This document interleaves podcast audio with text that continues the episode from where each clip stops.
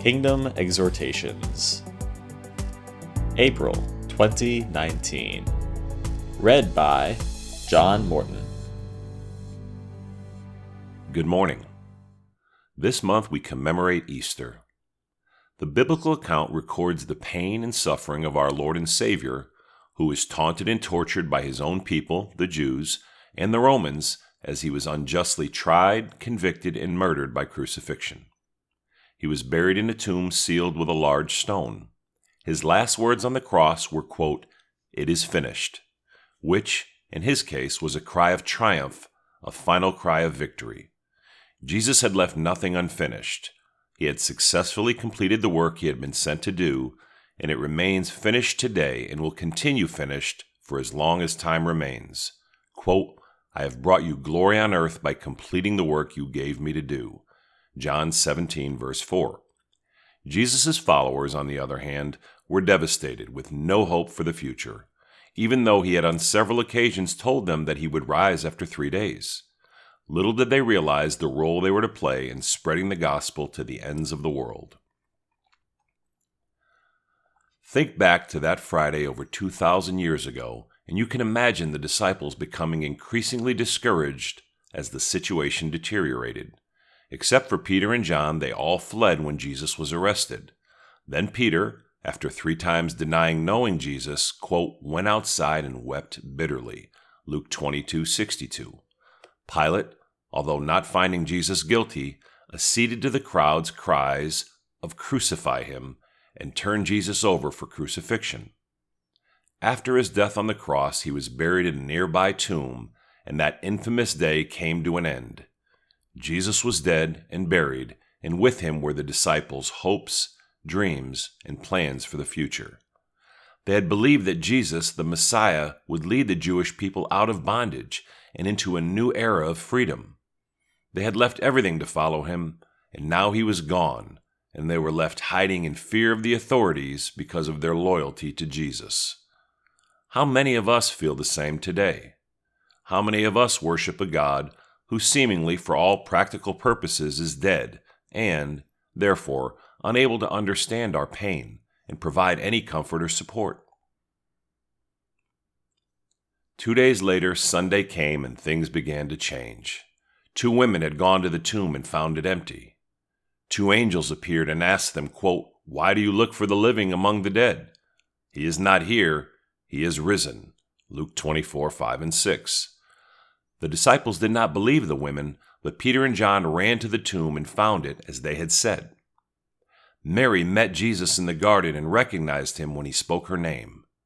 Two men were joined by him while walking along, but only recognized him later when he broke bread. These reports came in, but the disciples remained uncertain until he twice appeared to them in a room in which they were hiding, and now they knew his resurrection was true, and he was indeed alive. By his resurrection, everything he said and everything he taught was proven right. Consequently, all who trust in him for the forgiveness of their sins and salvation of their souls stand justified before God. They are indeed declared not guilty of sin and righteous before God in Jesus.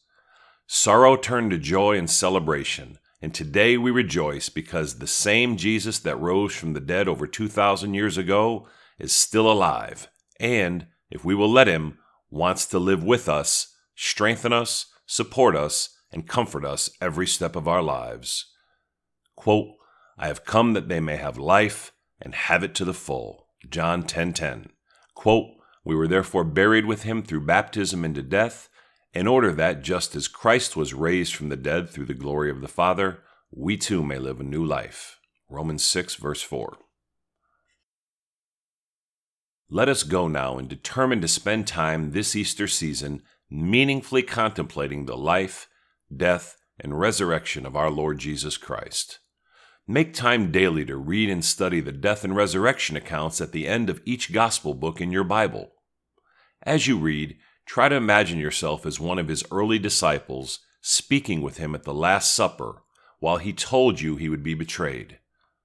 Hearing him desperately pray in the Garden of Gethsemane as he sweat drops of blood. watching him allow himself to get arrested and tortured after he had loved and served everyone perfectly. Seeing him crucified, yet genuinely praying for forgiveness for those who did it. Consider the utter hopelessness of what it was like after his death. And, finally, above all, remember the empty tomb and the three most vital words in all the Bible and in all human history He is risen. Matthew 28 6. May God bless you all. Have a blessed and Christ filled Easter.